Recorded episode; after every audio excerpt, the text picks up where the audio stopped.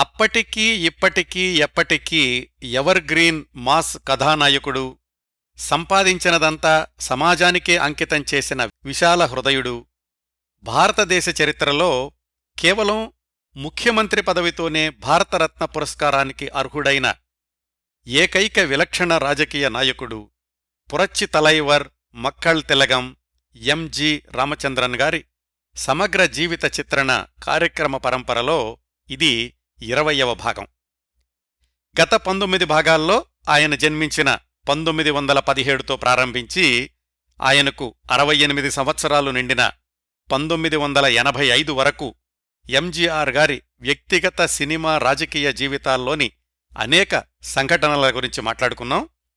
కిందటి భాగం అంటే పంతొమ్మిదో భాగంలో ఎంజీఆర్ అమెరికాలో కిడ్నీ మార్పిడి చేయించుకుని మద్రాసుకు తిరిగి రావడం ఆయన ఇండియాలో లేని సమయంలో ఏఐఏడిఎంకేలో జయలలిత అనుకూల వ్యతిరేక వర్గాలు మొదలై అంతర్గత వివాదాలు తలెత్తడం ఎంజీఆర్ మూడవసారి ముఖ్యమంత్రిగా ప్రమాణ స్వీకారం చేయడం గురించి ఇవన్నీ తెలుసుకున్నాం ఎంజీఆర్ మిగతా ఆరోగ్య సమస్యలన్నీ ఒక కొలికొచ్చినప్పటికీ మామూలుగా మాట్లాడే శక్తి మాత్రం రాలేదు. ఒకటి రెండు పదాలు ముద్ద ముద్దగా ఉచ్చరించగలుగుతున్నారంతే. స్పీచ్ థెరపీ అయితే కొనసాగుతూనే ఉంది. పంతొమ్మిది వందల ఎనభై ఐదు ఫిబ్రవరి నాలుగున ఎంజీఆర్ మద్రాసులో అడుగుపెట్టిన రోజు ఆయన కలుసుకోవడానికి విమానాశ్రయానికి వెళ్ళిన జయలలితకు నిరాశ ఎదురైంది కదా. ఎంజీఆర్ని కలుసుకోకుండానే వెనక్కి వచ్చేయాల్సిన పరిస్థితి. ఇక్కడ్నుంచి కథనాన్ని ముందుకు తీసుకెళ్దాం. ఎంజీఆర్ మద్రాసుకొచ్చాక మొదటి రెండు వారాలు ఆయన ప్రమాణ స్వీకారం మంత్రివర్గ విస్తరణ పనుల్లో బిజీగా ఉన్నారు. వాటితో పాటు తాను లేని సమయంలో పార్టీలో పడసూపిన విభేదాల గురించి ఎవరెవరు ఎవరిని ఏమేమన్నారు ఎవరి ఎజెండా ఏమై ఉంటుంది ఇలాంటి విషయాలన్నీ కూలంకషంగా అర్థం చేసుకునే క్రమంలో అందరి దగ్గర్నుంచి సమాచారం సేకరించారు. అటు జయలలితను వ్యతిరేకించే ఆర్ఎంవి నెడుంజెళియన్ పివి షణ్ముగం వీళ్ళను గాని జయలలితను సమర్థించే తిరునావక్కరసు శీలం కండన్ వీళ్ళను కాని ఏమీ అనలేదు. రెండు వర్గాలకు తన మంత్రివర్గంలో సమాన ప్రాతినిధ్యం కల్పించారు. ఇంకోవైపు జయలలిత రాజీవ్ గాంధీకి దగ్గరవడం అనే విషయాన్ని కూడా ఆయన తీవ్రంగానే పరిగణించారు. ఎంజీఆర్ ఇండియాకు వచ్చిన రోజుల్లోనే జయలలిత ఒక పత్రికకు ఇంటర్వ్యూ ఇస్తూ ఎంజీఆర్ జానకిల వివాహం యొక్క చట్టబద్ధత గురించి కూడా ప్రశ్నించారు. అది ఎంజీఆర్కి నచ్చలేదు. ఈ నేపథ్యంలో ఎంజీఆర్ వచ్చిన దగ్గర్నుంచి ఎంత ప్రయత్నించినా జయలలితకు ఆయన ఇంటర్వ్యూ దొరకలేదు. ఒకసారి మనం నాలుగు నెలల గతాన్ని సమీక్షిస్తే పంతొమ్మిది వందల ఎనభై నాలుగు అక్టోబర్ ఐదున అపోలో ఆసుపత్రిలో చేరిన దగ్గర్నుంచి ఇప్పుడు మనం మాట్లాడుకుంటున్న పంతొమ్మిది వందల ఎనభై ఐదు ఫిబ్రవరి రెండో వారం వరకు ఎంజీఆర్ను జయలలిత అస్సలు కలుసుకోలేదు. ఫోన్లో కూడా మాట్లాడే అవకాశం రాలేదు. పంతొమ్మిది వందల ఎనభై నాలుగు డిసెంబర్ ఎలక్షన్లలో ప్రచారం చేసి పార్టీ విజయంలో కీలకమైన పాత్ర పోషించిన తనను ఎంజీఆర్ ఎందుకు నిర్లక్ష్యం చేస్తున్నారో జయలలితకు అంతుబట్టలేదు. ఒకవేళ తన విధేయతను పరీక్షిస్తున్నారా ఎంజీఆర్ తనను కలవకపోవడంలో జానకి పాత్ర ఏమైనా ఉందా అని జయలలితకు రకరకాల అనుమానాలొచ్చినాయి. తనను సమర్థించే తిరునావక్కరసు దగ్గర వాపోయారు జయలలిత. అసలు నేను ఎన్నికల్లో ప్రచారం చేసిన సంగతి ఎంజీఆర్కి తెలిసిందా? ఆయనిప్పుడు అధికారంలోకి రావడం వెనకాల నా కృషి కూడా ఉందన్న విషయం అంత తేలిగ్గా మర్చిపోయారా? మీరైనా గుర్తు చేయండి అని. ఇవన్నీ తెలుసుకుంటున్న ఆర్ఎం వీరప్పనన్నారు ఎంజీఆర్ కావాలనే జయలలితను దూరం పెడుతుంటే ఆవిడకు అర్థం కావడం లేదు. అపోలో ఆసుపత్రిలో ఉన్నప్పుడు కాని ఇప్పుడు కాని ఆయన ఒక్కసారి కూడా జయలలిత గురించి అడగలేదు. ఇది చాలదా? జయలలితకు తన స్థానం ఏమిటో తెలుసుకోవడానికి అని. ఇలాంటి వ్యాఖ్యలు చేయడంలో వీరప్పన్ కాస్త తొందరపడ్డారే అని చెప్పుకోవాలి. ఎందుకంటే ఎంజీఆర్ జయలలితను పూర్తిగా దూరం పెట్టడం అనేది అసాధ్యం అని ఆ తర్వాత వారం రోజుల్లోనే వీరప్పన్కి అర్థమైంది. ఎలాగంటే ఎంజీఆర్ని కలుసుకోవాలని జయలలిత పట్టు వదలకుండా చేసిన ప్రయత్నాల్లో భాగంగా సోలైతో ఎంజీఆర్కి ఒక వ్యక్తిగత లేఖ పంపించారు. ఎంజీఆర్కి ఆ రోజుల్లో ఏ ఉత్తరం ఏ నోటు వెళ్ళాలన్నా గాని ఆయనకు విశ్వాసపాత్రుడైన మంత్రి ఎస్. రామచంద్రన్ ద్వారా వెళ్ళాల్సిందే. ఈ రామచంద్రన్ గారు జయలలిత గురించిన గ్రూపు తగాదాలో లేరు తటస్థంగా ఉండే పెద్ద మనిషి. జయలలిత రాసిన ఉత్తరాన్ని ఎంజీఆర్కి అందచేశారు ఎస్. రామచంద్రన్. మరి ఆమె ఏం రాశారో ఏమో కాని ఎంజీఆర్ ఆ ఉత్తరం చదివి చాలా భావోద్వేగానికి లోనై మరురోజే జయలలితకు సెక్రటేరియట్లో తనను కలుసుకోవడానికి అనుమతినిచ్చారు. ఒకప్పటి హీరో హీరోయిన్లు ఐదు నెలల తర్వాత తిరిగి కలుసుకున్నారు. పంతొమ్మిది వందల ఎనభై ఐదు ఫిబ్రవరి పంతొమ్మిది ఎంజీఆర్ వెనక్కి వచ్చి సరిగ్గా రెండు వారాలు దాటింది. ఒక గంటసేపు ఇద్దరే ఎంజీఆర్ ఆఫీసులో మాట్లాడుకున్నారు. ఒకప్పుడు కత్తి యుద్ధంలో విలన్ను ఓడించి హీరోయిన్ను చేజిక్కించుకుని ఆడిపాడిన కథానాయకుడు ఇప్పుడు అదే హీరోయిన్ ఎదురుగుండా స్పష్టంగా మాట్లాడలేని స్థితిలో ఉన్నారు. గంటసేపు సమావేశం అనంతరం ఎంజీఆర్ కారు దగ్గరదాకా వెళ్ళి ఆయనకు వీడ్కోలు చెప్పారు జయలలిత. ఆ తర్వాత ఎస్ రామచంద్రన్ దగ్గర ఎంజీఆర్ అన్నారట నేను విన్న మాటల్లో కొన్ని నిజాలున్నాయి ఆమె డిప్యూటీ సీఎం కావాలని అడుగుతోంది అని. అది సాధ్యపడదు అని ఆమెకు మొహం మీద చెప్పారో లేదో కాని ఎంజీఆర్ ఆ దిశగా అస్సలు ఆలోచించలేదు అలాంటి నిర్ణయమే తీసుకోలేదు. అయితే ఆ సాయంకాలం ఎంజీఆర్ ఒక ప్రకటన చేశారు. జయలలితతో సమావేశానికి ఏమాత్రం ప్రత్యేకత లేదు కేవలం నా క్షేమ సమాచారాలు తెలుసుకోవడానికి వచ్చారంతే అని. ఏమీ లేదని ప్రకటన చేశారు కాబట్టి ఏదో ఉండే ఉంటుంది అని వీరప్పన బృందం చెవులు కొరుక్కున్నారు. తరువాత ఆ రోజుల్లోనే పాండిచ్చేరి ఆంధ్రప్రదేశ్ మరికొన్ని రాష్ట్రాల్లో అసెంబ్లీ ఎన్నికలు జరుగుతున్నాయి. పాండిచ్చేరిలో ఏఐఏడిఎంకే కాంగ్రెస్ ఐ కలిసి పోటీ చేస్తున్నాయి. ఆ సందర్భంలో పంతొమ్మిది వందల ఎనభై ఐదు ఫిబ్రవరి ఇరవై ఎనిమిదిన రాజీవ్ గాంధీ మద్రాసు వచ్చారు. ఆ రోజు తెల్లవారుజామున మూడు గంటలకు రాజీవ్ విమానాశ్రయంలో దిగుతారు అని తెలిసి అంత తెల్లవారుజామున ఎంజీఆర్ రాజీవ్ గాంధీకి ఆహ్వానం పలకడానికి వెళ్ళారు అనారోగ్యం నుంచి అప్పుడే కోలుకుంటున్న ఎంజీఆర్ని చూసిన రాజీవ్ గాంధీ అయ్యో ఎందుకండి ఇంత తెల్లవారుజామున శ్రమ తీసుకున్నారు? అన్నారు. ఏం పర్వాలేదండి మీరు మద్రాసు వస్తుంటే ఆహ్వానించడం నా కనీస కర్తవ్యం నాకేమిటి నేను బ్రహ్మాండంగా ఉన్నాను అని సైగల ద్వారా చెప్పారు ఎంజీఆర్. అక్కడ్నుంచి రాజీవ్ గాంధీతో పాటు రాజ్ భవన్కు కూడా వెళ్ళారు ఎంజీఆర్. ఇలా రాజీవ్ గాంధీ విమానం దిగిన దగ్గర నుంచి ఎంజీఆర్ ఆయన్ను అనుసరించడానికి వెనక ఒక కారణం కూడా ఉంది. జయలలిత రాజీవ్ గాంధీని కలుసుకునే అవకాశం లేకుండా చేయడానికి అని ఆనాటి రాజకీయ వర్గాల అభిప్రాయం. అయితే జయలలిత గారిని కూడా తక్కువగా అంచనా వేయకూడదు. ఎంజీఆర్ వచ్చేశాక జయలలిత రాజీవ్ గాంధీని కలుసుకుని మీరైనా ఎంజీఆర్కి చెప్పండి నాకు మంత్రివర్గంలో స్థానం కల్పించమని అని అడిగారని అప్పట్లోని వార్తాపత్రికలు కూడా రాశాయి. రాజీవ్ గాంధీ ఎంజీఆర్కి చెప్పారో లేదో కాని జయలలితకు అంత పెద్ద పదవి కట్టబెట్టడానికి అది సరైన సమయం కాదు అని ఎంజీఆర్ భావన. ఈ సంఘటన జరిగే సమయానికి పాండిచ్చేరి ఆంధ్రప్రదేశ్లలో మొదలైనటువంటి ఎన్నికల ప్రచారం చిట్ట చివరి దశలో ఉంది. రాజీవ్ గాంధీ సలహా ఇచ్చారు ఎంజీఆర్కి. ఏమని? జయలలితను పాండిచ్చేరిలోనూ ఆంధ్రప్రదేశ్లో కూడా వీలైనన్ని చోట్ల ఎన్నికల ప్రచారానికి పంపించండి అని. ఎంజీఆర్ అంగీకరించడమే కాకుండా జయలలితను ముందుగా పాండిచ్చేరి ఆ తరువాత ఆంధ్రప్రదేశ్ వెళ్ళమని అడిగారు. పాండిచ్చేరిలో ఏఐఏడిఎంకే కాంగ్రెస్ ఐ కూటమి తరఫున ఆంధ్రప్రదేశ్లో కాంగ్రెస్ ఐ తరఫున జయలలిత ప్రచారం చెయ్యాలి. ఆంధ్రప్రదేశ్ తమిళనాడు ఆ సరిహద్దు జిల్లాల్లో కాంగ్రెస్ ఐ ప్రచారానికి జయలలిత వస్తారు అని ముందుగానే వార్తలు వెళ్ళాయి అప్పటికే తెలుగుదేశం ఎన్టీఆర్ సింహగర్జనతోటి ఆంధ్రప్రదేశ్ అంతా దద్దరిల్లుతోంది. అలాంటి పరిస్థితుల్లో జయలలిత కాంగ్రెస్ ఐ తరఫున అంటే ఎన్టీఆర్కి వ్యతిరేకంగా ప్రచారం. అంటే ఎలా ఉంటుంది అని సరిహద్దు జిల్లాల ప్రజలు ఉత్కంఠతో ఎదురుచూశారు. అక్కడికి వెళ్ళడానికి ముందు జయలలిత ప్రచారం చేయాల్సింది పాండిచ్చేరిలో కదా? గత ఎన్నికల్లో తమిళనాడులో జయలలిత ఎక్కడికెళ్ళినా పార్టీ కార్యకర్తలు ఆమెకు బ్రహ్మరథం పట్టారు. ఆమెలో ఎంజీఆర్ని చూసుకున్నారు. ఇప్పుడు మాత్రం పాండిచ్చేరిలోని ఏఐఏడిఎంకే కార్యకర్తలు అంత ఉత్సాహంగా లేరు. జయలలిత వెళ్ళేసరికి ఎక్కడా సరైన ఏర్పాట్లు లేవు. జయలలిత కోసం చూస్తున్న కార్యకర్తల సంఖ్య కూడా చాలా తక్కువగానే ఉంది. మామూలుగా ఏదో వీధి చివర మీటింగ్ అన్నట్లుగా పది మంది పోగైన చోట పది పన్నెండు చోట్ల ఉపన్యసించి నిరుత్సాహంతో వెనక్కి తిరిగారు జయలలిత. తిరుగు ప్రయాణంలో ఒకచోట ఆమె వ్యాన్ మీద రాళ్ళు కూడా వేశారెవరో తర్వాత జయలలిత ఒక పత్రికకు ఇచ్చిన ఇంటర్వ్యూలో చెప్పారు. నా సమావేశాలు బాగానే జరిగాయి. ఆ రాళ్ళు వేసిన వాళ్ళు కూడా ఎవరంటే వాళ్ళ ఊళ్ళో ఆగలేదు అని అలా చేశారే తప్ప నా మీద వ్యతిరేకత కాదు అని. ఏదేమైనా ఈ చేదు అనుభవంతో జయలలిత ఆంధ్రప్రదేశ్లో చేయాల్సిన ఎన్నికల ప్రచార కార్యక్రమం కూడా రద్దయింది.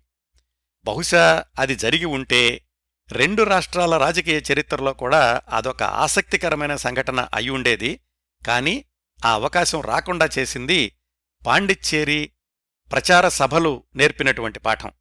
అయితే జయలలిత తమిళనాడు ప్రభుత్వంలో స్థానం కోసం ప్రయత్నాలు అంత తేలిగ్గా ఆపలేదండి. ఆమె తర్వాత రాజీవ్ గాంధీ కూడా ఉత్తరం రాశారని కొన్ని వార్తలొచ్చినాయి ఏమని? నాకున్న ప్రజాదరణ అంటే ఎంజీఆర్కి అసూయిగా ఉంది. నన్ను రాజకీయాల్లో నుంచి పూర్తిగా తప్పించడానికే నన్ను పక్కన పెడుతున్నారు. ఆయన పక్కనున్న వాళ్ళంతా జీరోలు.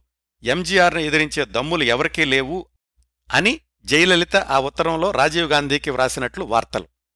దీనికి ఆధారాలేమిటి? ఆ తర్వాత సరిగ్గా నాలుగు సంవత్సరాలకి పంతొమ్మిది వందల ఎనభై తొమ్మిది జనవరి ఇరవై ఒకటిన ఏది ఎంజీఆర్ చనిపోయాక. అప్పట్లో ఎన్నికలకు పది రోజుల ముందు కరుణానిధి జయలలిత మీద ఒక అస్త్రం ఎక్కుపెట్టారు. అదుగో అప్పుడు ఎంజీఆర్ మీద కంప్లైంట్ చేస్తూ జయలలిత రాజీవ్ గాంధీకి రాసిన ఉత్తరం ఇది అని ఒక ఉత్తరం సారాంశాన్ని మక్కల్ కురల్ మలై మరసు అనే పత్రికల్లో ప్రముఖంగా ప్రచురించారు. ఇదంతా కరుణానిధి అల్లిన కట్టుకథ అని జయలలిత ఖండించారనుకోండి మొత్తానికి ఎంజీఆర్ ఇండియాకి తిరిగొచ్చిన కొత్తలో మంత్రివర్గంలో స్థానం కల్పించమని జయలలిత అడగడం ఎంజీఆర్ దాన్ని పట్టించుకోకపోవడం అనేవి మాత్రం యథార్థాలు అని ఎంజీఆర్ సన్నిహితులందరూ ఆ తర్వాత చాలా ఇంటర్వ్యూల్లో చెప్పారు. జయలలిత ప్రస్తావన ఇక నుంచి తరచూ వస్తూ ఉంటుందండి. ప్రస్తుతానికి ఈ అంశానికి సెమికోలను పెడదాం. ఇదంతా జరిగేసరికి మన కథనం పంతొమ్మిది వందల ఎనభై ఐదు మార్చి మధ్యకు వచ్చింది. ఆ నెల చివరిలో జరిగిన ఒక సంఘటన గురించి తెలుసుకుందాం. ఎంజీఆర్ అమెరికాలో వైద్యానికి అయిన ఖర్చు మొత్తం సుమారుగా తొంభై రెండు లక్షలుగా తేలింది. ఆ రోజుల్లో అంటే సుమారుగా నలభై సంవత్సరాల క్రిందట తొంభై రెండు లక్షల రూపాయలు అంటే ఎంత విలువ ఊహించుకోవచ్చు. ఎంజీఆర్ రాష్ట్ర ముఖ్యమంత్రిగా జబ్బుపడ్డారు ముఖ్యమంత్రిగానే వైద్యం చేయించుకుని ముఖ్యమంత్రిగానే తిరిగొచ్చారు. మరి ఆయన వైద్యానికైన ఖర్చంతా ఎవరు భరిస్తారు? సహజంగానే రాష్ట్రాధినేత కాబట్టి రాష్ట్ర ప్రభుత్వమే ఆ ఖర్చులన్నీ చెల్లించింది. రాష్ట్ర ప్రభుత్వం డబ్బులు అంటే ఎవరివి? ప్రజలు పన్నుల రూపేణా చెల్లించినవే కదా? మరి ప్రజలు రాష్ట్ర ప్రభుత్వం నడపడానికి పన్నులు చెల్లించారే తప్ప ఎంజీఆర్ వైద్యాన్ని కాదు కదా? అలాంటప్పుడు ఆ డబ్బులు తన వైద్య సహాయానికి తీసుకోవడం సమంజసమేనా? ఇదంతా ఆలోచించిన ఎంజీఆర్కి అలా రాష్ట్ర ప్రభుత్వంతో ఖర్చు పెట్టించడానికి మనసు ఒప్పలేదు. తన పార్టీ ఫండ్స్లో నుంచి తొంభై రెండు లక్షలు తీసి ప్రభుత్వానికి కట్టేయండి అని పార్టీ కార్యవర్గానికి విజ్ఞప్తి చేశారు. పార్టీ ఉనికికి కారణమే ఎంజీఆర్ కాబట్టి తమ నాయకుడి సంక్షేమమే పార్టీ సంక్షేమం కాబట్టి కార్యవర్గం వెంటనే ఆమోదం తెలియచేసింది పార్టీ ఫండ్సులో నుంచి తొంభై రెండు లక్షలు రాష్ట్ర ప్రభుత్వానికి చెల్లించేశారు. పార్టీకి ప్రభుత్వానికి మధ్యగల తేడా స్పష్టంగా తెలిసిన ముఖ్యమంత్రి ప్రజలు కట్టిన పన్నులకు జవాబుదారీ తన బాధ్యత అని భావించిన రాష్ట్రాధినేతగా ఎంజీఆర్ తనని తాను నిరూపించుకున్నారు.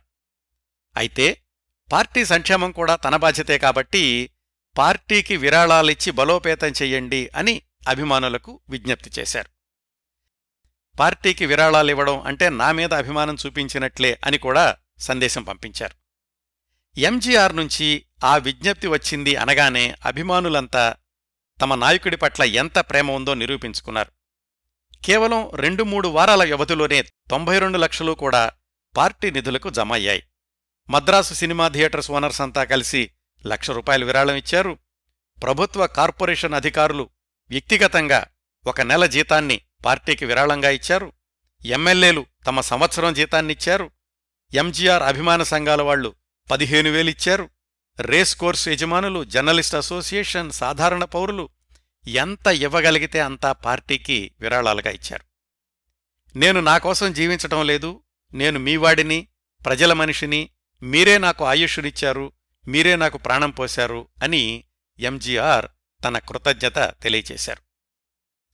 అలాగే ఎంజీఆర్ అపోలోలో చేరినప్పుడు ఇందిరాగాంధీ రావడం అమెరికా నుంచి జపాన్ నుంచి డాక్టర్లు రావడం వాళ్ళకి ఢిల్లీ నుంచి మద్రాసుకి ప్రత్యేక విమానాలు ఏర్పాటు చేయడం ఈ ఖర్చులన్నీ ఎవరు భరించారు? కేంద్ర ప్రభుత్వం భరించింది.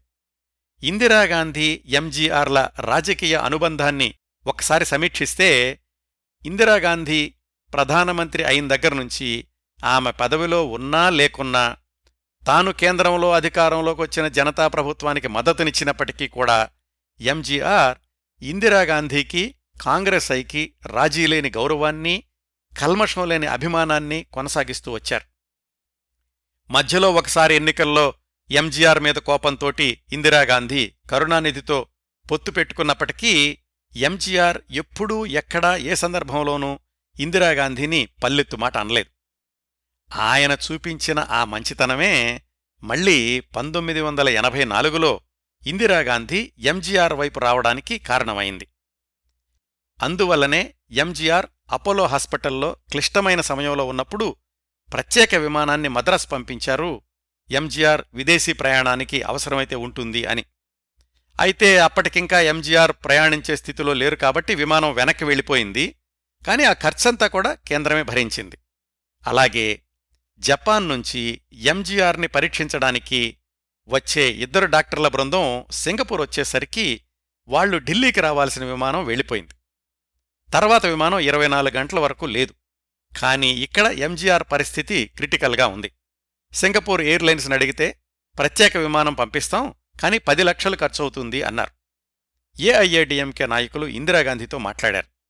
ఆమె వెంటనే ఆమోదముద్ర వేసేసరికి జపాన్ డాక్టర్లు ప్రత్యేక విమానంలో ఢిల్లీకొచ్చి అక్కడ్నుంచి మిలిటరీ విమానంలో మద్రాసుకు చేరుకున్నారు. ఇవన్నీ ఇందిరాగాంధీ అపోలో ఆసుపత్రిలో ఎంజీఆర్ని సందర్శించాక ఆమె హత్యకు గురైన మధ్యలోని పది రోజుల్లో జరిగినటువంటి సంఘటనలు. ఆ విధంగా ఇందిరాగాంధీగారు ఈ లోకం నుంచి నిష్క్రమించబోయే చివరి రోజుల్లో అంతవరకు ఎంజీఆర్ తన పట్ల చూపిస్తూ వస్తున్న అభిమానానికి రుణం తీర్చుకున్నారేమో అన్నట్లుగా అయ్యింది. ఆ తర్వాత అధికారంలోకి వచ్చిన రాజీవ్ గాంధీ కూడా ఎంజీఆర్ పట్ల అదే అభిమానాన్ని కొనసాగించారు. అందుకే ఎంజీఆర్ విదేశీ వైద్యం కోసం ఆయనతో పాటుగా ఇరవై మంది వెళ్ళడం కాని ఆ సందర్భంలో అవసరమైనటువంటి విదేశీ మారక ద్రవ్యం అలాంటి వాటి విషయంలో కాని ఎక్కడా ఏమీ ఇబ్బందులు ఎదురుకాలేదు. తను క్షేమంగా వెనక్కి రావడం వెనకాల ఇంతమంది సహాయ సహకారాలు ఉన్నాయి అని ఎంజీఆర్ తర్వాత ఎప్పుడూ తన సన్నిహితుల దగ్గర తలుచుకుంటూ ఉండేవాళ్ళట ఈ వివరాలన్నీ కూడా పంతొమ్మిది వందల ఎనభై ఐదు ఏప్రిల్ పదిహేను ఇండియా టుడే సంచికలో ఉన్నాయండి. పంతొమ్మిది వందల ఎనభై ఐదు మే నెల వచ్చేసింది. అప్పటికీ ఎంజీఆర్ ఇండియాకి తిరిగొచ్చి మూడు నెలలవుతోంది ఆయన ఆరోగ్య పరిస్థితి ఎలా ఉందో ఒకసారి చూద్దాం. ఎంజీఆర్తో పాటుగా అమెరికా నుంచి వచ్చిన డాక్టర్ శ్రీపాదరావు గారు వెనక్కెళ్ళిపోయారు. ఆయన చెప్పారు ఎంజీఆర్ గారు లాంటి కేసుల్లో సాధారణంగా నాలుగు నెలల్లో మాట స్పష్టంగా వచ్చేయాలి లేకపోతే ఆ తర్వాత మాట రావడం కష్టమవుతుంది అని. క్రమం తప్పకుండా స్పీచ్ థెరపీ తీసుకుంటున్నప్పటికీ శ్రీపాదరావు గారు ఆశించినట్లుగా నాలుగు నెలలైనా కాని ఎంజీఆర్కి మాట స్పష్టంగా రాలేదు. ఎంజీఆర్ జబ్బు పడిన దగ్గర నుంచి అధికార కార్యక్రమాల కోసమని తన సెక్రటరీ ఎం పరమశివం అలాగే deputy secretary T Pichandi under secretary TS Sivakozhundhu వీళ్ళ మీద ఆధారపడుతున్నారు. వాళ్ళతో పాటుగా ఈ సమయంలో జానకి గారి సహాయం కూడా బాగా అవసరమైంది ఎంజీఆర్కి. ఇన్ని పరిమితుల మధ్య ఎంజీఆర్ ప్రభుత్వాన్ని సమర్థవంతంగా నడిపిస్తున్నారు. పార్టీ శ్రేణుల్ని కాస్త అదుపులో పెట్టగలిగారు కనీసం తాత్కాలికంగానైనా. పంతొమ్మిది వందల ఎనభై ఐదు జులై ఇరవై ఐదున ఎంజీఆర్ మరొకసారి వైద్య పరీక్షల కోసమని ముందుగా జపాన్కి ఆ తర్వాత అక్కడ్నుంచి అమెరికాకు వెళ్ళారు స్పీచ్ థెరపీ గురించి అలాగే కిడ్నీ మార్పిడి తర్వాత తన శరీరంలో జరుగుతున్న ఇతర మార్పుల గురించి విదేశీ వైద్యుల సలహాలు తీసుకున్నారు. తిరుగు ప్రయాణంలో ఆగస్టు ఇరవై రెండున న్యూఢిల్లీ చేరుకున్నారు. రాజీవ్ గాంధీని కలుసుకుని మాట్లాడారు. ఇక్కడ ఒక ముఖ్యమైన సంఘటన జరిగింది. మళ్ళీ మన కథానాయకి జయలలిత వస్తున్నారు. మద్రాసులో ఉండగా జయలలిత ఎంజీఆర్ని ఒకటి రెండు సార్లే కలుసుకున్నారు. మామూలుగా మాట్లాడారే తప్ప జయలలిత ఆశించినట్లుగా ప్రభుత్వంలో ఏ పదవి ఇవ్వడానికి సుముఖంగా లేరు ఎంజీఆర్. పైగా మద్రాసులో ఉంటే ఎంజీఆర్ని ఎప్పుడు కలుసుకోవాలన్నా ఐదారు మందిని దాటుకుని వెళ్ళాల్సిన పరిస్థితి. బయట వాళ్ళ ఆంక్షలు లేకుండా ఎంజీఆర్ని వ్యక్తిగతంగా కలుసుకోవాలి అని ఇలాగా ఎంజీఆర్ రెండోసారి అమెరికా నుంచి వెనక్కి వచ్చినప్పుడు ఆయనతో సమావేశం అవుదామని జయలలిత ఢిల్లీ వెళ్ళారు మరి మధ్యలో రాజీవ్ గాంధీ మధ్యవర్తిత్వం ఉందో లేదో కానీ ఎంజీఆర్ రాజీవ్ గాంధీని కలుసుకున్నాక ఢిల్లీలో జయలలిత ఎంజీఆర్తో సమావేశమయ్యారు. పార్టీలో మళ్ళీ తన స్థానాన్ని తను చేజిక్కించుకోవడానికి ఎంజీఆర్ జయలలితల మధ్య ఢిల్లీలో జరిగిన ఈ సమావేశం సహకరించింది. ఎలాగంటే ఎంజీఆర్ ఆగస్టు ఇరవై నాలుగున మద్రాసు చేరుకున్నారు. ఆ తర్వాత రెండు వారాలకి పంతొమ్మిది వందల ఎనభై ఐదు సెప్టెంబర్ ఐదున జయలలితను ఏఐఏడిఎంకే ప్రోపగాండా సెక్రటరీ పదవిలో తిరిగి నియమిస్తున్నట్లుగా ప్రకటించారు ఎంజీఆర్. అంతకుముందు సంవత్సరమే కదా ఆ పదవికి జయలలితతోటి రాజీనామా చేయించారు. ఆ విషయం శ్రోతలకు గుర్తుండే ఉంటుంది. అంటే దాదాపు సంవత్సరం రాజకీయ ఒడిదుడుకుల తర్వాత జయలలిత మళ్ళీ ఏఐఏడిఎంకేలో కీలకమైన స్థానాన్ని తిరిగి పొందగలిగారు. రాజకీయాల్లో శాశ్వత శత్రుత్వం ఉండకూడదు అన్న విషయం జయలలిత గారికి బాగా తెలుసు. అందుకనే ఇలా రెండోసారి ప్రాపకాండా సెక్రటరీ పదవిని చేపట్టబోయే ముందు తనను అతి తీవ్రంగా వ్యతిరేకించే ఆర్ఎం వీరప్పన్ దగ్గరకు వెళ్ళి పెద్దవాళ్ళు మీ ఆశీస్సులు నాకు కావాలి అని సవినయంగా అడిగారు. నా రాజకీయ జీవితమంతా కూడా మన ప్రియతమ నాయకుడు ఎంజీఆర్ పెట్టిన భిక్షే ఆయన ఎప్పుడు ఏం చెప్పినా చేయడానికి నేను సిద్ధంగా ఉన్నాను అని ప్రకటించారు జయలలిత. ఈ సంఘటన అంటే ఏది? జయలలిత రెండోసారి ప్రోపగాండా సెక్రటరీ అవడం అనేది జయలలిత రాజకీయ జీవితంలోనూ ఎంజీఆర్ జయలలితలు తిరిగి కలిసిన రోజుల్లో కూడా అత్యంత కీలకమైంది. జయలలిత వల్ల పార్టీకి ఎంత ఉపయోగం జరిగిందో ఇక ముందు కూడా ఎంత అవసరమో ఎంజీఆర్కి బాగా తెలుసు. అదే సమయంలో ఆమె రాజీవ్ గాంధీ ప్రాపకంతోటి తనపై ఒత్తిడి తెస్తున్న సంగతి కూడా గుర్తుపెట్టుకున్నారు. అందుకే పూర్తిగా దూరం పెట్టకుండా మరీ పెద్ద పదవిలో కూర్చోబెట్టకుండా సముచిత స్థానం అన్నట్లుగా జయలలితను మళ్ళీ పార్టీలోకి తీసుకొచ్చారు ఎంజీఆర్. అయితే జయలలిత అంటే ఇష్టపడని వాళ్ళున్నారు కదా ఆర్ఎం వీరప్పన్ బృందం. ఎంజీఆర్కి భయపడి పైకి ఏమీ అనకపోయినప్పటికీ లోపల లోపల జయలలిత అంటే కుళ్ళుగానే ఉంది. ఆమెను దెబ్బతీయడం కోసం చాప కింద నీరులాగా తమ ప్రయత్నాలు కొనసాగిస్తూనే ఉన్నారు. తను ఎంత సర్దుదామని చెప్పినా జయలలిత వల్ల పార్టీలో మళ్ళీ మళ్ళీ తలెత్తుతున్నటువంటి విభేదాలు ఒకనొక సమయంలో అంటే అదే సంవత్సరం అక్టోబర్ ఇరవై ఎనిమిదిన ఎంజీఆర్ మీ కుమ్ములాటలు నేను భరించలేకపోతున్నాను. పార్టీ నాయకత్వానికి రాజీనామా చేస్తున్నాను. మీరు ఇంకో నాయకుణ్ణి ఎన్నుకోండి అనే వరకు వెళ్ళింది. అసలు ఆ రోజు ఏం జరిగిందో ఆంధ్రపత్రికలో వచ్చిన వార్త నుంచి కొంత భాగం చదివి వినిపిస్తాను. MGR shock treatment Madras October ఇరవై ఎనిమిది. అన్నాడీఎంకే పార్టీలో అంతరంగిక కలహాలతో విసుగెత్తిన పార్టీ నాయకుడు తమిళనాడు ముఖ్యమంత్రి ఎంజి రామచంద్రన్ తన సహచరులకు షాక్ ట్రీట్మెంట్ ఇచ్చారు. కొత్త ముఖ్యమంత్రిని ఎన్నుకోమని అతడికి బయట నుంచి తను మద్దతు ఇస్తానని చెప్పి సోమవారం నాడు ఆయన మంత్రివర్గ సమావేశం నుంచి హఠాత్తుగా లేచి వెళ్ళిపోయారు. మొత్తం మూడు గంటల పాటు మంత్రివర్గ సమావేశం జరిగింది. చివరలో శ్రీ ఎంజీఆర్ ఈ సూచన చేసి సహచరుల జవాబుకు కూడా అవకాశం ఇవ్వకుండా బయటకొచ్చారు. రోజులాగే బయట ఆయన దర్శనార్థం వేచి ఉన్న ప్రజలు ఎంజీఆర్ వర్ధిల్లాలి అంటూ నినాదాలు చేశారు. ఇది ఆ వార్తలోని కొంత భాగం అండి. సహనానికి కూడా కొన్ని పరిమితులుంటాయి. ఎంత శాంతమూర్తికైనా కోపం తెప్పించే సందర్భాలు ఎదురవుతూ ఉంటాయి. ఎంజీఆర్ ఎందుకు ఇంత తీవ్రమైన నిర్ణయం తీసుకోవాల్సి వచ్చిందో తెలుసుకోవాలంటే ఒక నెల రోజులు వెనక్కి వెళ్ళాలి. ఎంజీఆర్ జయలలితను పార్టీ ప్రోపగాండా సెక్రటరీ పదవిలో నియమించినటువంటి పంతొమ్మిది వందల ఎనభై ఐదు సెప్టెంబర్ నెల. ఇది జరిగినటువంటి నాలుగు రోజులకే అంటే సెప్టెంబర్ తొమ్మిదిన ఆర్ఎం వీరప్పన్ అరవయవ పుట్టినరోజు వచ్చింది. ఏఐఏడిఎంకే పార్టీ ఎమ్మెల్యే ఒక ఆయన వీరప్పన్ పుట్టినరోజు వేడుకల్ని పుదుక్కోట్టైలో భారీ ఎత్తున ఏర్పాటు చేశారు. ఆ ఉత్సవాల్లో పాల్గొనడానికి వెళ్ళినప్పుడు పోలీసులు తనకు సరైన గౌరవం ఇవ్వలేదు అని వీరప్పన్కి కోపం వచ్చింది. నేను హోమ్ మినిస్టర్గా ఉన్నప్పుడు నాకు సలాములు చేసిన ఈ పోలీసులు ఇప్పుడు నన్ను పట్టించుకోవడం లేదు అని ఆయన బహిరంగంగానే తన అసంతృప్తిని వ్యక్తం చేశారు. అంతవరకు బానే ఉంది. కాని ఇంకాస్త ముందుకెళ్ళి దీని వెనకాల జయలలిత హస్తం ఉంది ఆమె పోలీస్ బాసులతో చెప్పి ఇలా చేయించింది అని ఆరోపించారు. మొట్టమొదట్నుంచి అంటే ఎంజీఆర్ సినిమా రోజుల నుంచి కూడా జయలలితను వ్యతిరేకిస్తూ వచ్చిన వాళ్ళల్లో ఆర్ఎం వీరప్పన్ ప్రథముడు కదా.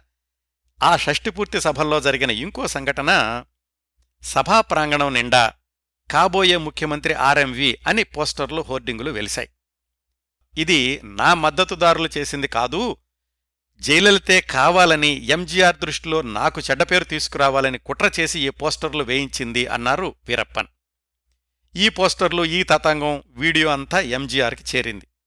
సహజంగానే అవి చూడగానే ఆయన అప్సెట్ అయ్యారు.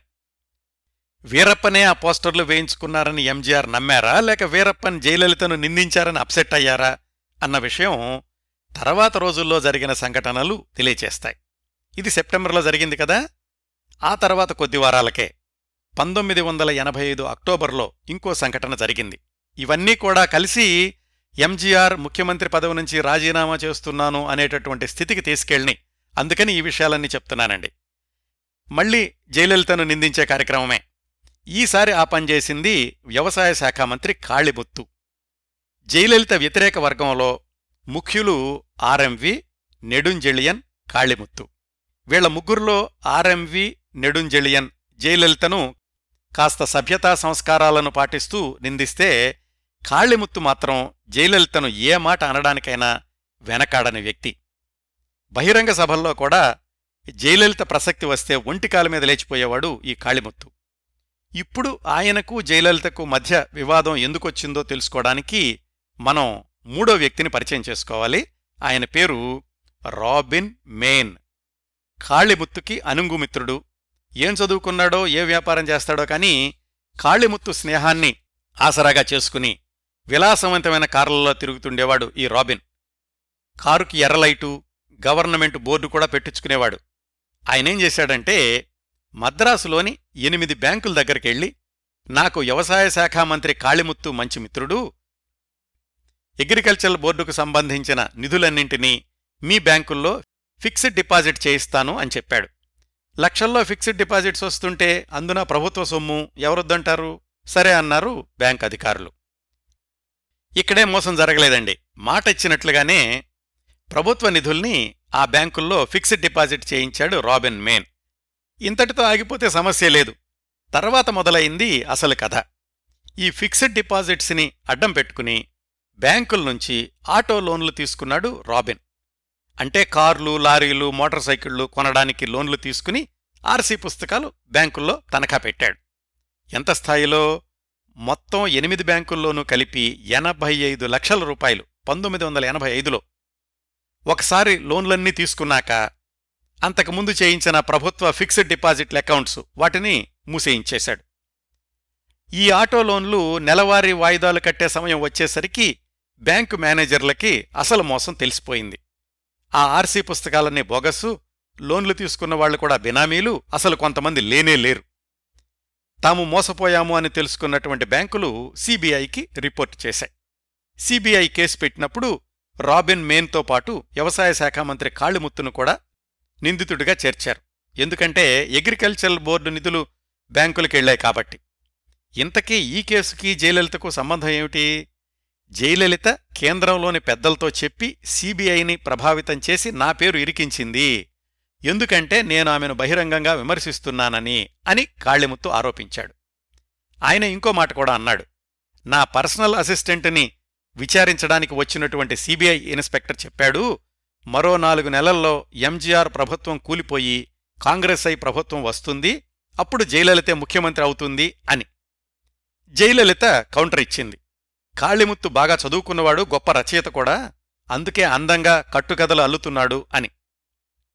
జయలలిత తెర వెనకాల చేస్తున్నటువంటి కుట్రల్ని అడ్డుకుంటున్నాను అనే దుగ్ధతోటి ఆమె నన్ను ఇబ్బంది పెట్టాలని ఇలా చేసింది అన్నాడు మళ్ళీ కాళిముత్తు తప్పు చేసిన వాళ్ళు శిక్ష అనుభవించాలయ్యా నా మీద పడేడిస్తే ఉపయోగం ఉంటుంది అన్నారు జయలలిత. ఇదండి సెప్టెంబర్లో ఆర్ఎంవి ఎపిసోడు అక్టోబర్లో కాళిముత్తు ఎపిసోడు. ఇద్దరూ కూడా జయలలితను బరిలోకి లాగిన వాళ్ళే. ఇంకా చిన్న చితక ఆరోపణలు రోజు వస్తూనే ఉన్నాయి ఎంజీఆర్ గారి దగ్గరికి. ఇదేంటి నేను అందర్నీ సర్దుకొస్తున్నాను ఎవళ్ళనే తక్కువ చేయటం లేదు అయినా జయలలిత పేరును అడ్డం పెట్టుకుని చీటికి మాటికి వివాదాలు సృష్టిస్తున్నారు అని ఎంజీఆర్లోని నిరాశా నిస్పృహలు పరాకాష్ఠకు చేరుకున్నాయి. ఆ స్థితిలో పంతొమ్మిది వందల ఎనభై ఐదు అక్టోబర్ ఇరవై ఎనిమిదిన జరిగిన కేబినెట్ సమావేశంలో ఎంజీఆర్ కాడిపడేసి ఇంటికెళ్ళిపోయారు. ఆర్ఎంవి కాళిముత్తులకు పరిస్థితి అర్థమైంది ఎంజీఆర్ కోపానికి కారణం కూడా తెలిసింది. అలా ఎంజీఆర్ మాట అనేసి కేబినెట్ మీటింగులో నుంచి బయటకు వెళ్ళగానే ఏం జరిగిందో మళ్ళీ ఆంధ్రపత్రికలోని వార్తనే యథాతథంగా చదువుతాను. ఆ తర్వాత కూడా నలభై ఐదు నిమిషాల పాటు మంత్రులు కేబినెట్ రూంలోనే తర్జన భర్జన పడ్డారు. తమ నాయకుడు ఇంత బాధతో ఇలాంటి మాట అన్నందుకు మంత్రులందరూ విచారం వెలిబుచ్చారు.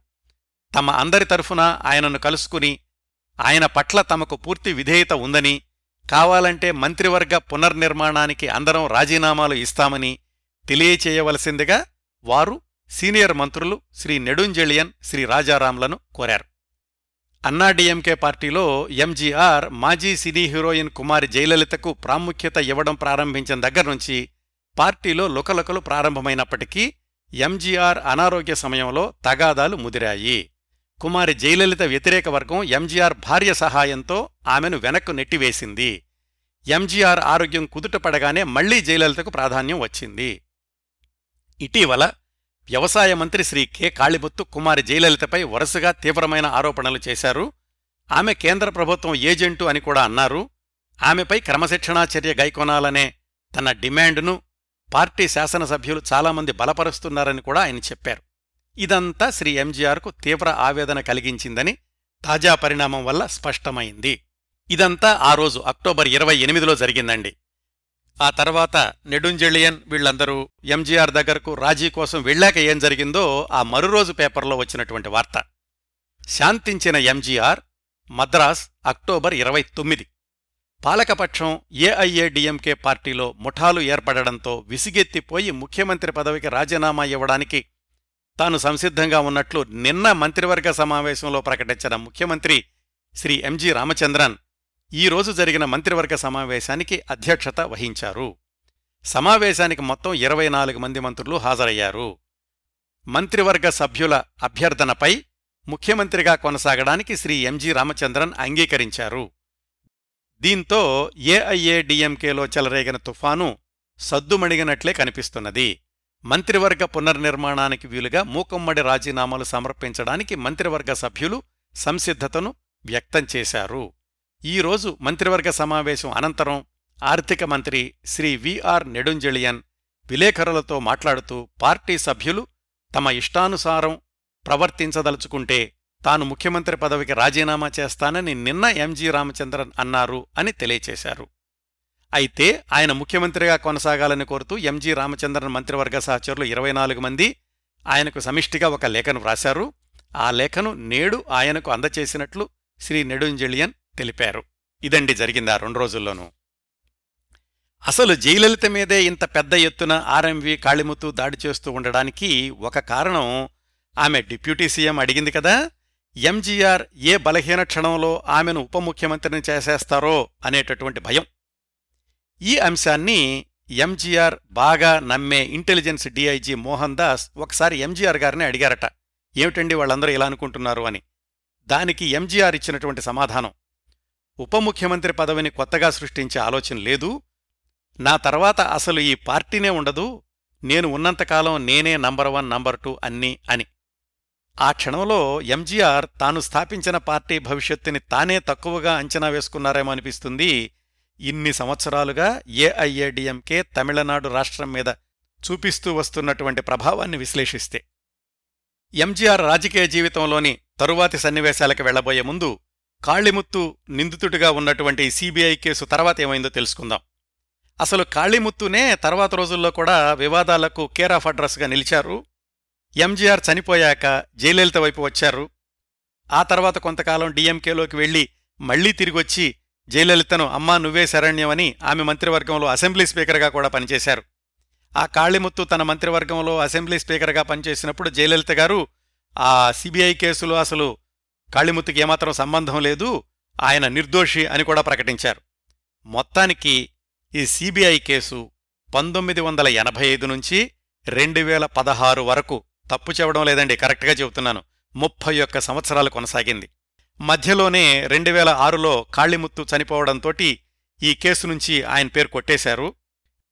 రెండు వేల పదహారులో వచ్చినటువంటి తుది తీర్పులో రాబిన్ మేన్తో పాటుగా ఐదుగురిని దోషులుగా నిర్ధారించి ఈ రాబిన్కి ఏడేళ్ళు జైలు శిక్ష కోటిన్నర రూపాయల జరిమానా విధించారు. అప్పటికీ ఆయన వయసు డెబ్బై సంవత్సరాల పైమాటే. ఈ శిక్ష పడినటువంటి మరుసటి సంవత్సరమే ఆయన కూడా చనిపోయారు. ఇలాగా పంతొమ్మిది వందల ఎనభై ఐదులో మొదలైన Robin man Kalimuthu CBI case. దాని వెనకాల ఇంత కథ ఉందండి. మళ్ళీ ఎంజీఆర్ ప్రధాన కథనానికి వద్దాం. ఇలా పంతొమ్మిది వందల ఎనభై ఐదో సంవత్సరమంతా ఎంజీఆర్ ఆరోగ్యాన్ని మెరుగుపరుచుకునే ప్రయత్నంలోనూ అలాగే ఏఐఏడిఎంకేలోని అంతర్గత వివాదాలతోనూ గడిచిపోయింది. ఈ గందరగోళంలో రాష్ట్రంలోని అభివృద్ధి కార్యక్రమాలేవీ కూడా జరగలేదు. ప్రజా సంక్షేమ పథకాలు మాత్రం కొనసాగుతూ ఉన్నాయి. ఇంతకీ కరుణానిధి గారు సంవత్సరం నుంచి ఏం చేస్తున్నారు? వేచి చూస్తున్నారు. ఎందుకంటే పంతొమ్మిది వందల ఎనభై ఐదంతా కూడా ఎంజీఆర్ సానుభూతి పవనాలు బలంగా వీస్తూ ఉన్నాయి. ఆ సమయంలో కరుణానిధి ఏ మాట అన్నా అది ఆయనకే ఎదురు తిరిగేటటువంటి పరిస్థితి. అందుకని పంతొమ్మిది వందల ఎనభై ఐదు అంతా కూడా కరుణానిధి ఎంజీఆర్ గురించి ఏఐఏడిఎంకే గురించి పెద్దగా వివాదాస్పదమైనటువంటి వ్యాఖ్యలేమీ చేయలేదు. కానీ తన పార్టీని బలోపేతం చేసుకునే పనిలో ఉన్నారు.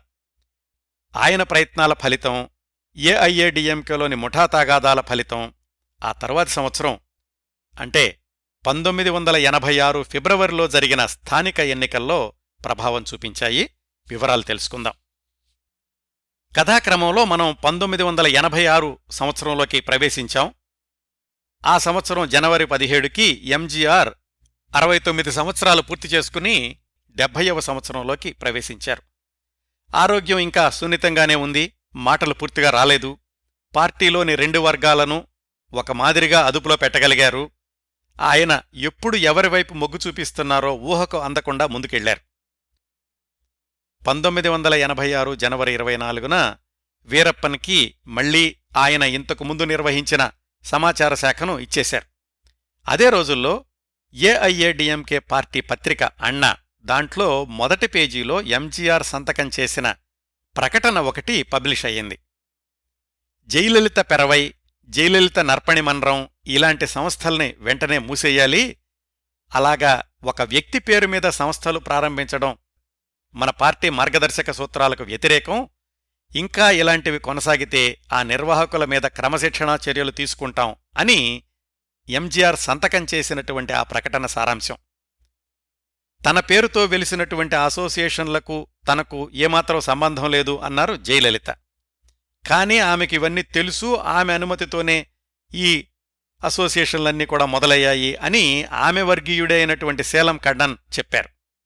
ఈ వ్యవహారం అంతా మళ్ళీ ఎంజీఆర్కి తలనొప్పి తెప్పించింది. జయలలితను రెండోసారి ప్రాపకాండా సెక్రటరీ పదవి నుంచి తప్పించారు ఎంజీఆర్. పంతొమ్మిది వందల ఎనభై ఆరు ఫిబ్రవరిలో చెయ్యార్ నియోజకవర్గంలో ఉప ఎన్నికలొచ్చాయి.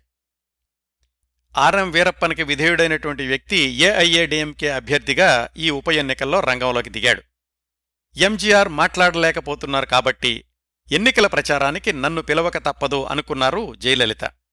జయలలిత పెద్ద స్టారేమీ కాదు ఆమె ప్రచారం లేకుండా కూడా విజయం సాధించవచ్చు అని నిరూపించాలనుకున్నాడు ఏఐఏడిఎంకే చాణక్యుడు ఆర్ఎం వీరప్పన్. జయలలితను ప్రచారానికి అస్సలు పిలవలేదు.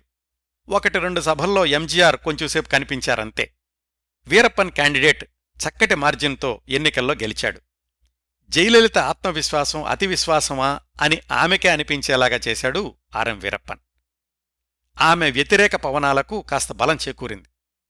ఆ వెంటనే వచ్చినటువంటి స్థానిక సంస్థల ఎన్నికలకు అభ్యర్థుల్ని ఎంపిక చేసే కమిటీలో జయలలితకు స్థానం దక్కలేదు. చాలా చోట్ల మున్సిపల్ వార్డు మెంబర్గానో లేకపోతే పంచాయతీ ప్రెసిడెంట్గానో అనుకున్నట్లుగా టిక్కెట్లు దొరకని జయలలిత వర్గం కార్యకర్తలు రెబల్ క్యాండిడేట్స్గా రంగంలోకి దిగారు. అటువైపు నుంచి కరుణానిధి సంవత్సరంగా పార్టీని పటిష్టపరుస్తూ ఈ స్థానిక ఎన్నికల్లో బలమైన అభ్యర్థుల్ని పోటీలోకి దించాడు. స్థానిక సంస్థల ఎన్నికలే అయినప్పటికీ రెండు పార్టీలు కూడా ప్రతిష్టాత్మకంగా ప్రచారపు హోరు కొనసాగించాయి. ఆ తర్వాతి సంవత్సరం అంటే పంతొమ్మిది వందల ఎనభై ఏడు జనవరి నుంచి సంపూర్ణ మద్య నిషేధాన్ని అమలు చేస్తాం అని ఏఐఏడిఎంకే ప్రచారంలో ప్రకటించడం మొదలుపెట్టింది. వీళ్ళ మాటలు నమ్మకండి అని కరుణానిధి ఎదురుదాడి చేశారు. మేము సరిగ్గా సంవత్సరంలో మద్య నిషేధం తీసుకొస్తాం అప్పుడు కరుణానిధి రాజకీయాల నుంచి వైదొలుగుతాడా అని ఏఐఏడిఎంకే పత్రికా ప్రకటనలు ఇచ్చింది. మీరు నిజంగా మద్య నిషేధాన్ని అమల్లో పెట్టండి నేను సంవత్సరం పాటు నోరు మూసుకుని కూర్చుంటాను అని సవాల్ చేశాడు కరుణానిధి. మళ్ళీ విజయ పతాకం ఎగరేసేది మనమే మన క్యాండిడేట్స్ని గెలిపించండి అని ఎంజీఆర్ ఓటర్లకు విజ్ఞప్తి చేశారు. కానీ ఇంతకుముందు ఆయన ఆసుపత్రిలో ఉండగా ఎన్నికల్లో జరిగిన మ్యాజిక్ ఇప్పుడు పునరావృతం కాలేదు. ఓటర్లు స్థానిక ఎన్నికల్లో డీఎంకే వైపే మొగ్గు చూపించారు ఏఐఏడిఎంకే కాంగ్రెస్ ఐ ఆ కూటమికి ఆశించినన్ని సీట్లు రాలేదు. కరుణానిధి నైతిక విజయం సాధించాడు అని వార్తాపత్రికలు వ్రాశాయి. జయలలిత రెబెల్ అభ్యర్థుల వల్లే మనకు ఇన్ని తక్కువ సీట్లు వచ్చాయి అన్నాడు ఆనం వీరప్పన్. మీరు సరిగ్గా ప్రచారం చేసుకోలేక నా మీద పడి ఏడవడం దేనికి అని జయలలిత గట్టిగానే ఎదురు సమాధానం ఇచ్చారు. వీళ్ళ కొట్లాట మళ్ళీ ఎంజీఆర్కి మనశ్శాంతి లేకుండా చేసింది. తర్వాతి నెలలో అంటే పంతొమ్మిది వందల ఎనభై ఆరు మార్చిలో జరగాల్సిన ఏఐఏడిఎంకే పార్టీ జనరల్ కౌన్సిల్ మీటింగ్లో జయలలితను పార్టీ నుంచి బహిష్కరించడం అనే అంశాన్ని ఒక ఎజెండాగా చేర్చారు. అయితే ఆ సమావేశానికి వారానికి ముందే జయలలితను సమర్థించే ముప్పై మూడు మంది ఎమ్మెల్యేలు రహస్యంగా సమావేశమయ్యారు. తమ నాయకురాలికి జరగబోతున్న అన్యాయం గురించి ఢిల్లీ వెళ్ళి రాజీవ్ గాంధీని కలుసుకుని చెప్పాలి అనుకున్నారు వాళ్ళంతా ఇంటెలిజెన్స్ అధికారులు ఈ విషయాలన్నీ రహస్యంగా సేకరించి ఎంజీఆర్కి చేరవేశారు. అయితే జయలలిత వర్గం ఏఐఏడిఎంకేలో చీలిక తెచ్చి వేరే పార్టీ పెట్టబోతున్నారు అని ఇంటెలిజెన్స్ వర్గాలు అభిప్రాయపడ్డాయి. పరిస్థితులు అదుపు తప్పకముందే నియంత్రించాలనుకున్నారు ఎంజీఆర్. పార్టీ జనరల్ కౌన్సిల్ మీటింగ్కి ముందు రోజు జయలలితను పిలిపించి మూడు గంటల సేపు సుదీర్ఘంగా ఏకాంతంలో చర్చించారు. ఆ చర్చల్లో మరి ఏ విషయాలు ప్రస్తావనకు వచ్చాయో తెలియదు కానీ ఆ మర్నాడు జనరల్ కౌన్సిల్ మీటింగులో చర్చించాల్సిన జయలలితను పార్టీ నుంచి బహిష్కరించడం అనే అంశాన్ని కొట్టేశారు. ఎజెండా మారిపోయింది. దాదాపు ఏడు వందల మంది హాజరైనటువంటి పార్టీ జనరల్ కౌన్సిల్ మీటింగ్లో అందరికీ ప్రశ్నాపత్రాల్లాంటి కొన్ని పేపర్లు ఇచ్చారు. ఇచ్చి మంత్రుల పనితీరు గురించి అభిప్రాయాలు రాయండి అని అడిగారు. సమాధానాలన్నీ కూడా రహస్యంగా ఉంటాయి. కేవలం ఎంజీఆర్ మాత్రమే వాటిని చదువుతారు అని చెప్పారు. సీను మారిపోయింది. జనరల్ కౌన్సిల్ మీటింగ్లో మాట్లాడిన వాళ్ళందరూ చాలామంది ఎవరెవరి గురించో విమర్శించారు. వీరప్పన అనుచరులు ఒకళ్ళనొకళ్ళు నిందించుకున్నారు. జయలలిత విషయం పక్కకెళ్ళిపోయింది. ఆ రెండవ రోజు సాయంకాలం సదస్సు ముగింపు సందర్భంగా బహిరంగ సమావేశం జరిగింది. ఎంజీఆర్ అనారోగ్యం నుంచి కోలుకున్నాక జరిగినటువంటి తొలి బహిరంగ సభ ఇది. జయలలితను కూడా ప్రసంగించమన్నారు ఎంజీఆర్. ఆమె మాట్లాడుతూ స్థానిక నాయకులు నన్ను పిలవకపోయినా మన ప్రియతమ నాయకుడు ఎంజీఆర్ ఆజ్ఞ మేరకు మాట్లాడుతున్నాను. మనందరం కలిసికట్టుగా ఉండాలి. మన నాయకుడికి మనందరం విధేయులమై ఉండాలి అన్నారు. ఆ తర్వాత ఎంజీఆర్ ఏడు నిమిషాల సేపు ప్రసంగించారు. చాలా వరకు ఆయన మాటలు అస్పష్టంగా అర్థమయ్యి కానట్లుగా ఉన్నాయి. మొత్తానికి ఆ విధంగా జయలలిత పార్టీ బహిష్కరణ అనే ప్రమాదం సందర్భం కుట్ర ఉపద్రవం ఏదైనా అనుకోండి అది తప్పిపోయింది జనరల్ కౌన్సిల్ మీటింగ్లో.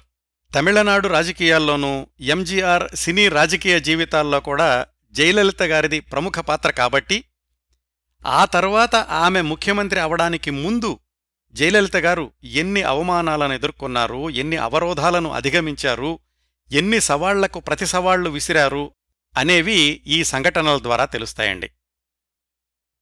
ఇదంతా పంతొమ్మిది వందల ఎనభై ఆరు మార్చిలో జరిగింది కదా? ఇప్పటికీ ఎంజీఆర్ న్యూయార్క్ నుంచి తిరిగొచ్చి పదమూడు నెలలైంది ఎంజీఆర్ మాట్లాడే శక్తి కోల్పోయి పదహారు నెలలైంది బయట కానీ అసెంబ్లీలో కానీ ఎంజీఆర్ స్పష్టంగా మాట్లాడలేకపోతున్నారు. అసెంబ్లీ సమావేశాల్లో తాను చెప్పదలుచుకున్న విషయాలను నెడుంజెళియనుకు చెవిలో చెప్పేవాళ్ళు ఎంజీఆర్. ఒక్కోసారి ఆయన సరిగ్గా అర్థం చేసుకోలేకపోతున్నారు అనిపిస్తే పేపర్ మీద రాసిస్తూ ఉండేవాళ్ళు డిఎంకే ఎమ్మెల్యే రెహమాన్ ఖాన్ అనే ఆయన గవర్నర్కి ఉత్తరం రాశారు. మాట్లాడలేని ముఖ్యమంత్రి వల్ల పరిపాలన కుంటుపడుతోంది మీరైనా కల్పించుకోండి అని. నిజంగానే రాష్ట్రపాలన నత్తనడక నడిచిందట ఆ రోజుల్లో. రోజూ యాభై అరవై ఫైళ్ళు ముఖ్యమంత్రి ఎంజీఆర్ గారి దగ్గరకు వచ్చేవి. ఆయన అనారోగ్యం పార్టీలో కుమ్ములాటలు వీటితో తీరిక లేకుండా అయిపోవడంతోటి ఆయన పరిష్కరించాల్సిన ఫైళ్ళన్నీ పేరుకుపోయి వేల సంఖ్యలో చేరుకున్నాయి అని అప్పట్లో ఇండియా టుడే వ్రాసింది. మరీ అర్జెంట్ అయినప్పుడు ఆయా ఆఫీసర్లు వెళ్ళి ముఖ్యమంత్రికి వివరించి అనుమతి తీసుకుంటుండేవాళ్ళు అలా వెళ్ళిన వాళ్ళ ఫైళ్ళు క్లియర్ అవుతుండే మిగతావన్నీ అలా పేరుకుపోతూనే ఉండేవి. అన్నిసార్లు అందరికీ అలా కుదరదు కాబట్టి వేలాది సమస్యలు అపరిష్కృతంగానే ఉండిపోయాయి.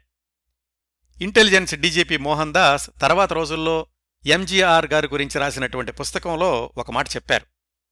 ఎంజీఆర్ ఆ రోజుల్లోనే తరచూ అంతర్ముఖులవుతూ ఉండేవాళ్ళు తాను ఎక్కువ రోజులు జీవించనేమో అనేటటువంటి సందేహం వచ్చేసింది. రాష్ట్రపాలన పార్టీ పట్ల ఆసక్తి తగ్గుతున్నట్లుగా నాకనిపించింది. కానీ ఎంజీఆర్ అలాంటి భావాలు బయటకు ఏమాత్రం కనబడనిచ్చేవాళ్ళు కాదు అని. నిజమైన నాయకుడు తనలోని లోపాలను బలహీనతలను ఆలోచనల్లోని పరిమితులను బయటకు చెప్పకూడదు. తాను ముందుండి నడిపిస్తున్నటువంటి బృందానికి అస్సలు తెలియనివ్వకూడదు. నాయకుడిలోని గంభీరత్వం మొక్కవోని మానసిక స్థైర్యమే బృందానికి బలాన్నిస్తుంది. ఎంజీఆర్ విషయంలో కూడా అదే జరిగింది. వ్యక్తిగతంగా ఆయన ఎంత బలహీనుడవుతున్నప్పటికీ ఏమాత్రం బయటకు తెలియకుండా తన హీరో ఇమేజ్కి ఏమాత్రం తగ్గకుండా ప్రతికూల పరిస్థితులతో పోరాటాన్ని కొనసాగిస్తూనే వచ్చారు. ఇప్పుడు మనం పంతొమ్మిది వందల ఎనభై ఆరు ఏప్రిల్లో ఉన్నాం కదా. ఇంకా పంతొమ్మిది వందల ఎనభై ఆరులోనే ఎంజీఆర్ ఎదుర్కొన్న సంక్షోభాలు చాలా ఉన్నాయండి. ఒక హీరోయిన్ వల్ల శాసన మండలిని రద్దు చేయాల్సి రావడం ఆ హీరోయిన్ జయలలిత కాదండి ఎవరో తర్వాత చెప్తాను. గవర్నర్ అసంతృప్తికి ఎంజీఆర్ వ్యవహార శైలి కారణం అవ్వడం పది మంది మంత్రుల్ని మంత్రివర్గం నుంచి తొలగించాల్సి రావడం డిఎంకే ఎమ్మెల్యేల్ని సభ నుంచి బహిష్కరించడం అన్నయ్య చక్రపాణి మరణం ఒకటా రెండా ప్రతిదీ కూడా ఎంజీఆర్కి మానసికంగా శారీరకంగా ఒత్తిడి పెంచినవే పరీక్షించినవే. వీటన్నింటి వివరాలు ఎంజీఆర్ చివరి పద్దెనిమిది నెలలు సలిపిన అవిశ్రాంత పోరాటం. ఇవన్నీ కూడా వచ్చే వారం ఎంజీఆర్ జీవిత విశేషాలు ఇరవై ఒకటవ భాగంలో మాట్లాడుకుందాం. పురచ్చి తలైవర్ మక్కళ్ తిలగం ఎంజి రామచంద్రన్ సమగ్ర జీవిత చిత్రణ ఇరవయవ భాగాన్ని ఇంతటితో ముగిస్తున్నానండి. ఈ కార్యక్రమాన్ని ఆదరించి అభిమానిస్తున్న శ్రోతలందరకు హృదయపూర్వకంగా కృతజ్ఞతలు తెలియచేస్తున్నాను. వచ్చే వారం ఎంజీఆర్ జీవిత విశేషాలు ఇరవై ఒకటవ భాగంతో కలుసుకుందాం. అంతవరకు నవ్వుతూ ఉండండి. మీ నవ్వులు పది మందికి పంచండి. ప్రస్తుతానికి మీ దగ్గర సెలవు తీసుకుంటోంది మీ కిరణ్ ప్రభ.